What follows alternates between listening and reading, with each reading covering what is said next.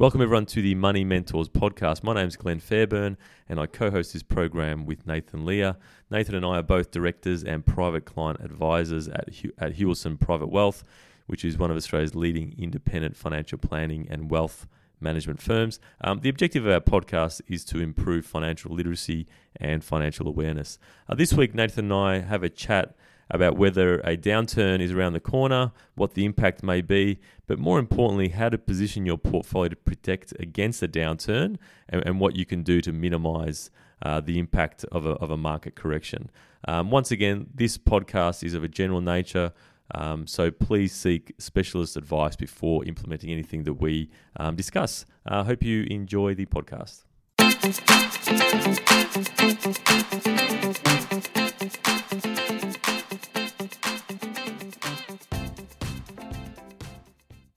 Welcome, everybody, to this week's episode. Uh, Glenn, you and I both recently listened to uh, a, a, podcast where a guy by the name of Peter Schiff, uh, who is a, a US uh, asset manager slash maybe pseudo economist, um, he, he had quite some strong views on the current state of play in the US. He's it's fair to say he's very bearish. He thinks that um, the the market has been pumped up by firstly quantitative easing and then also low interest rates for some time, really since the the, the GFC around ten years ago. Um, he is somewhat well known for calling the, the the GFC, where really the the correction in property prices over in the US. Um, so look, this I guess you know we were chatting about this, and it just got us thinking um, that you know markets have been having a, a, strong run, I suppose, for the last several years. Um, there is an argument to say that that asset prices, not not only in the US but globally, are inflated. Uh, so we want to just have a little bit of discussion about this and uh, kind of around the concept of how you can, perhaps if you're an everyday investor, what you can do to protect your portfolio, to recession-proof your portfolio. Um, so yeah, we'll, we'll cover off on a few things today in regards to this. So, Glenn, before I guess we get into it, I mean, you, you listen to the uh, the podcast also, Peter Schiff. What would you uh, anything you'd like to start off with? Oh, look, I think he had a, a, lot of interesting things to say. I mean, he's he's sort of regarded as sort of a free mar- market capitalist, where you know he he sort of subscribes to the theory that there should be very little government intervention, and his belief was that it was the federal government policy that sort of resulted in the in the previous GFC um, as a result of the housing bubble effectively bursting and, and the ramifications from that. Now he's obviously saying that, as you were mentioning, as a result of the quantitative easing, where the government's just pumping cash into the economy, pushing interest rates to all time lows, that we're just creating another bubble, whether that's through equity markets and obviously property markets are going up as well. And he just thinks that obviously it's a it's a um, not a very good sign. Of the economy, although on the on the face of it looks as though it's performing quite strongly, actually isn't. Um, but but I think as we would and as we've spoken about a number of times on our podcast, it's it's almost well it is impossible to predict the top of the market and or the bottom of the market, isn't it? And our sort of theory is that within any cycle or whatever stage of the cycle you're at, it's always important to yes position your portfolio for growth, but also to protect against the downside um, because you know it's in, in, a rising market in particular. If you look at the US market, that's been in a ten-year bull market, you could just I mean you could throw darts at dartboards and probably make money, couldn't you, through the through the stock market? Even though it's mainly been driven by sort of the technology sector, um, which is uh, you know started to come off in the last few days or so.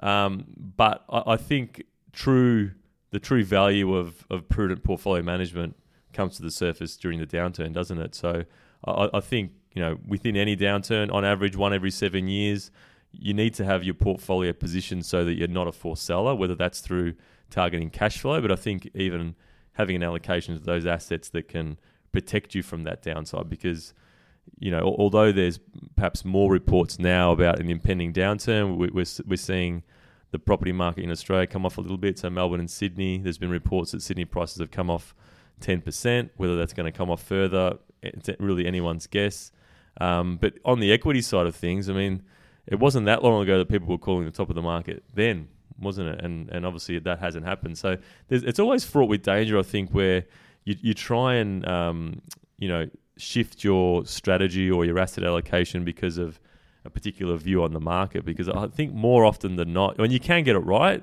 but more often than not, you probably get it wrong, don't you? So I think it's just a matter of positioning the portfolio that you can benefit from the upside, um, but perhaps sacri- sacrificing a little bit of that upside so that you're also protecting against the downside. And yeah, definitely. And we're not saying that we necessarily think that what this guy believes is going to play out. It's more, you know, we listened to a, a podcast where he spoke and, you know, try to gather information from, from different sources. And, I'm sure for every uh, negative guy, there's a, a, positive guy on the other side of it. So that's what makes the, the markets work, I suppose. There's there's buyers and sellers on each side. So and the negative news stories will always get more coverage, won't they? I mean, it's sort of yeah. that that, that yeah. click mentality where you know if you want to get um, listeners or if you want to get readers, subscribers, you really need to be a little bit sensationalist, don't you? And unfortunately, the human brain's wired to be attracted to bad news, isn't it? So it's always going to be that bad news, the the pessimistic side that's going to draw people in. Um, but I, I, think there's probably no doubt that at some point we will experience a downturn. But as to when that is and how severe that's going to be, it's anyone's guess. Yeah, well, recessions are, are definitely uh, part of every economy, and as you said earlier, they on average happen maybe every seven or so years. So they, they shouldn't you shouldn't be afraid of a recession. It's more about how do you deal with it when when it happens. So maybe we'll, we'll talk through a few things today that you can look to implement to you know recession proof your portfolio to a degree, uh, and, and, hopefully that will keep you in good stead for the for the long term. So. Um, so what can you do if you're let's say you are you know you listen to people like this and you are quite fearful of what could lie ahead in terms of global markets, uh, whether it's equity market, shares, equities, uh, property, or even like the bond market. You know, there's, there's fears that the bond market could could have a big sell off. So, what can you do to uh, recession proof your portfolio? I'll, I'll kick it off, Glenn, with with with one. Look, probably the most obvious one, uh, diversification, the the 101 really of investing, uh, the whole concept around spreading your your investments across across different asset classes. So, you know, generally speaking, different asset classes are, are, are not going to move in sync. So if one if one goes up, another might go down, and vice versa. So that's probably the the first thing as a concept that we would say you can do to protect your portfolio. Yeah, and I think also um, in addition to having exposure to different asset classes, so cash, fixed interest, shares, property, alternatives, whatever it may be, I think it's also important to have diversification within those asset classes because fixed interest, as an example, is one asset class but different different um, investments within fixed interest can perform differently at different times. So you might have one fixed interest investment that's a fixed rate of income. So in a falling interest rate environment, that's going to become more valuable. So if you've got a bond that's paying you a fixed rate of income, um, then that's going to perform better in a falling interest rate environment. Whereas if you've got a fixed interest investment with a variable rate of interest, perhaps that's not going to do as well in a falling interest rate environment. But in a rising environment, um, will obviously perform quite strongly. So I think having a bit of a mix of different types of fixed interest as well, just to get you a smoother return over time, because people just think fixed interest, oh, it's a term deposit. Well, if you put all your money in a long-term term deposit and then interest rates go up, then you're losing out. So I think it's a matter of just making sure that you've got, um, if we're looking at fixed interest, exposure to maybe some fixed interest that's um, variable, some that's fixed, and even the fixed side of things having a bit of a mix between longer dated and shorter data because the interest rate cycle is just impossible to predict. Um, people were thinking that rates would have risen in Australia by now and in the US a lot quicker, but that sort of hasn't happened. So if you had the feeling or the, or the um, strategy that was um, aligned with r- rising interest rates, um, and you went to a more variable um, fixed interest portfolio, it probably wouldn't have done you many favors in the more recent times. So I think it's diversification between asset classes, but also within the asset classes as well. D- definitely, I mean, great example with fixed income, and obviously equities is a, another obvious one, or anything for that matter. But with equities, you don't want to be, for example, loaded up in financial stocks or whatever it might be. So you know, you want to spread across, you know, whether it's healthcare, tech, finance companies. You, you just want a good mix for the exact same reasons you just spoke about then. Um, so, so yeah, that was the first one in terms of diversification. Um, another thing, that, strong piece of advice that I would offer to all listeners is don't try to time the market. So you might have a view that uh, markets are expensive.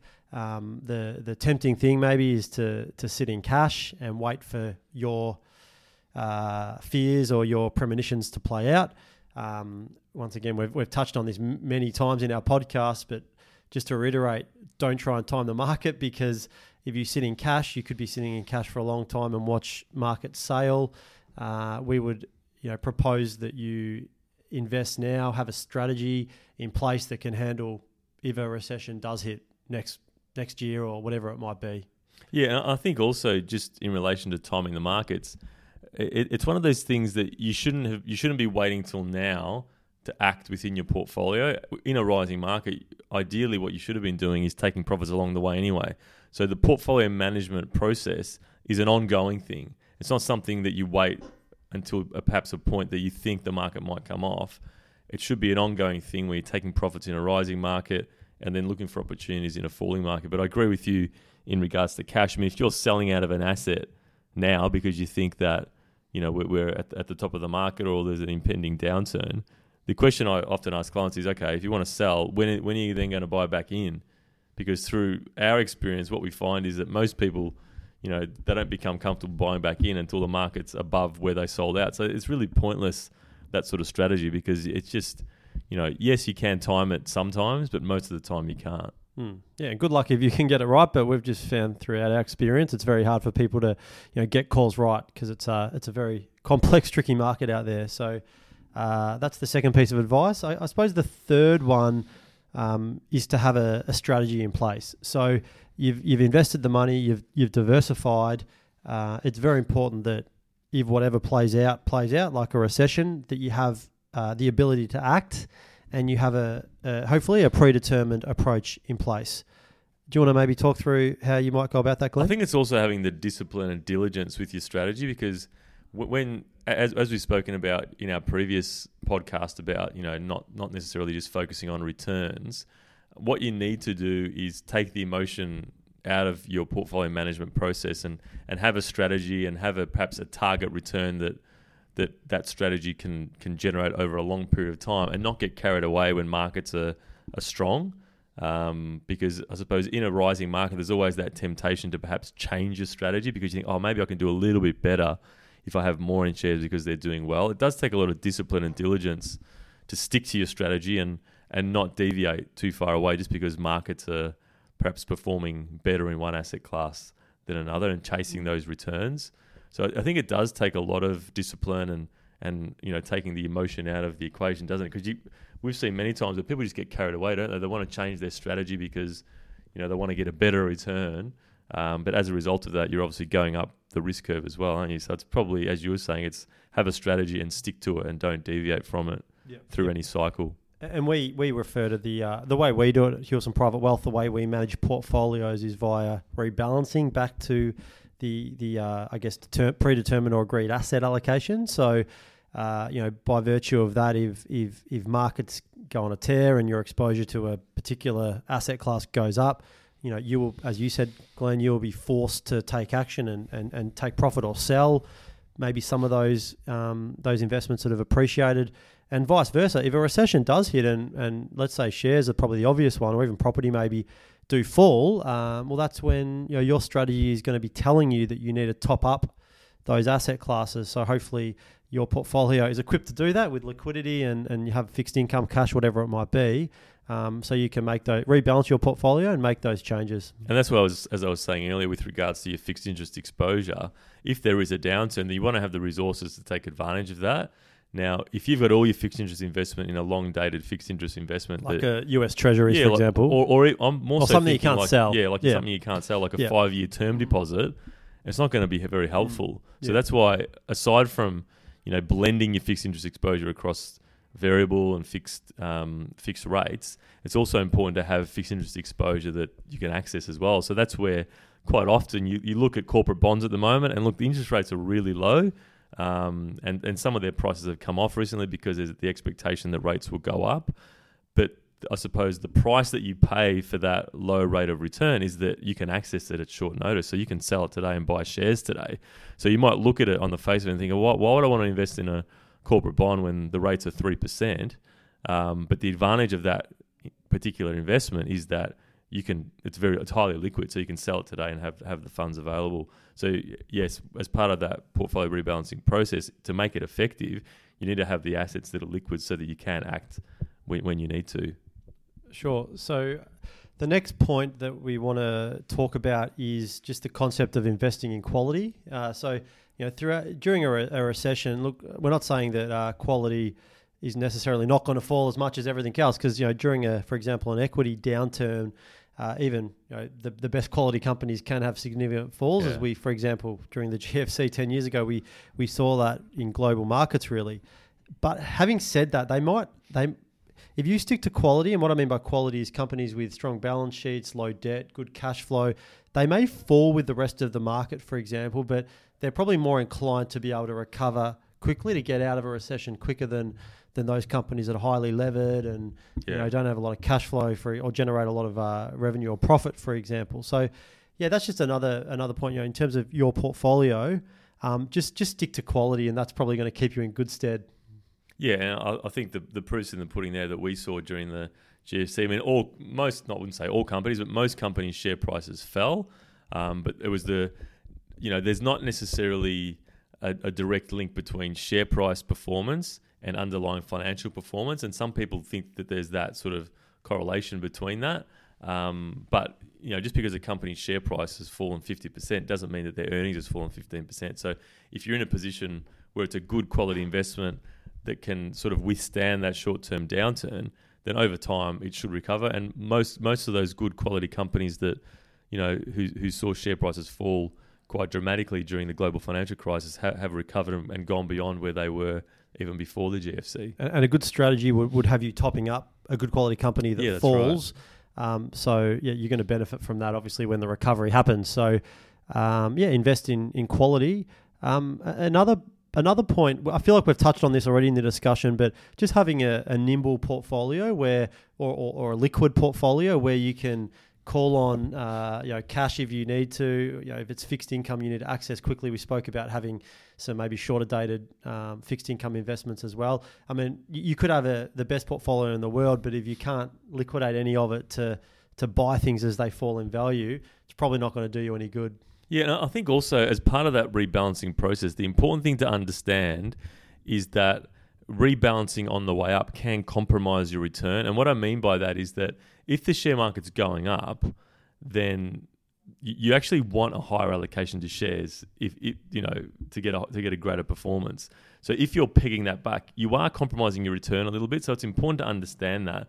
But that's where portfolio management is. Yes, it's about return, but it's also about risk management um, because on, on the way up, you are going to be taking profits from an asset class that, that may continue to go up. So just because you're rebalancing doesn't mean that you're selling out at the top. You may be selling out on the way up um, to, to a particular peak.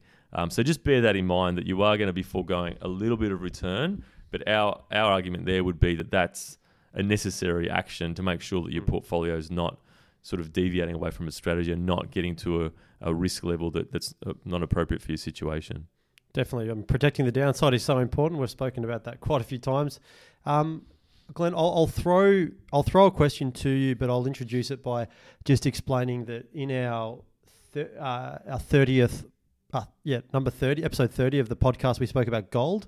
Um, now, quite often, gold is spoken about in terms of, uh, I guess, as a hedge against your portfolio, or, yeah, you know, recession proofing your portfolio. Um, I mean, we we we dedicated this a podcast to this discussion where we spoke about the longer term performance of gold as it's it's it's been um, I guess it's underperformed equity it's markets. Flat, isn't it? Well, it's underperformed equity markets, but probably where it shows it can provide its value is in a down market. Yeah. yeah. Um, I'll, I'll, i mean, we, we did address this in the pod, that podcast, but just for the sake of this podcast, how would you kind of think about the concept of putting gold in a portfolio to maybe recession proof it? I think gold, from, from in, my view, gold's a very short term investment because it, it's one of those things that if there is a downturn, then gold's going to do well. Like if, if there's concerns about inflation or that you know equity markets are going to fall, then there's that flight to safety. So you will see gold do well as a result of that. Um, but the way that we invest is is all about the long term strategy. So if you buy gold now, when do you sell out of it? Do you hang on to it or do you wait till it starts coming off? Because look, throughout history, we've, we've experienced downturns, but there's more upturns than downturns. So if you're taking a longer term view, my, my sort of comment with regards to gold is that it, yes, if, if there's a downturn, it might do well, but it's not going to be generating any cash flow. So I, I think the way that we prefer to position portfolios is that they generate strong, reliable cash flow throughout any cycle. So, is it such a big concern if part of your portfolio has reduced in value, so long as that cash flow continues to flow through and you're not forced to sell? So that, that's probably my biggest issue with gold is it doesn't generate that cash flow, and I, I would think of it more of a short term type investment. A lot of people jumped into gold prior to the um, US election in, in the fear that um, Donald Trump would get in, and mm. he did, but the price of gold went down. So I, I, just think it's too speculative in nature for most investors. Um, but those who are timing the market and perhaps trading the market would probably be more inclined to um, to look at gold. Yeah, they think gold would be there for a uh, for, for the reason to protect your portfolio. You're not probably not going to use gold if you want to grow your portfolio. It's probably more there as a preservation tool.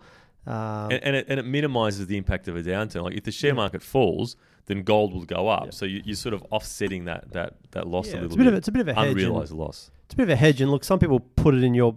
I mean, we definitely wouldn't propose going and timing when to buy gold, but like now, for example, but some people actually will have gold as a, a long term staple of their portfolio, whether it's a small allocation to gold, whatever yeah. it might be. So, look, we're not saying necessarily don't put gold in your portfolio. It probably comes down to the individual objectives, like anything really. Yeah, I think so. When you construct a portfolio, um, Glenn, is is more is more cash the answer if, if you want to recession proof your portfolio? Oh, I, I, that's another real difficult one. I mean, I, I think that yes, cash will re- perhaps recession proof, but at the moment, it's the worst possible time in history to be holding cash because the rates of income are quite low.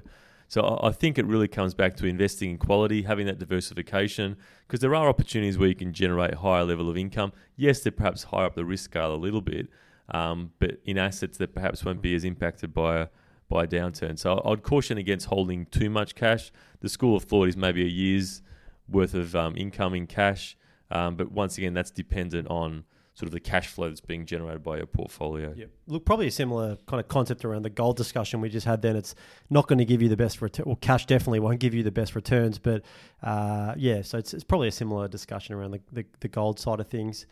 Um, so, any any other points around portfolio protection, recession proofing your portfolio before we uh, look to wrap it up, Glenn? Look, as I said earlier, it's really just a matter of taking the emotion out of it, not not taking too much notice of the noise within, within the media because there, there will be a lot of noise, um, but just remaining disciplined. So sticking to your strategy, rebalancing, taking profits on the way up, and then you know as far as a downturn goes, that that's the opportunities for a long term investor to perhaps pick up some value.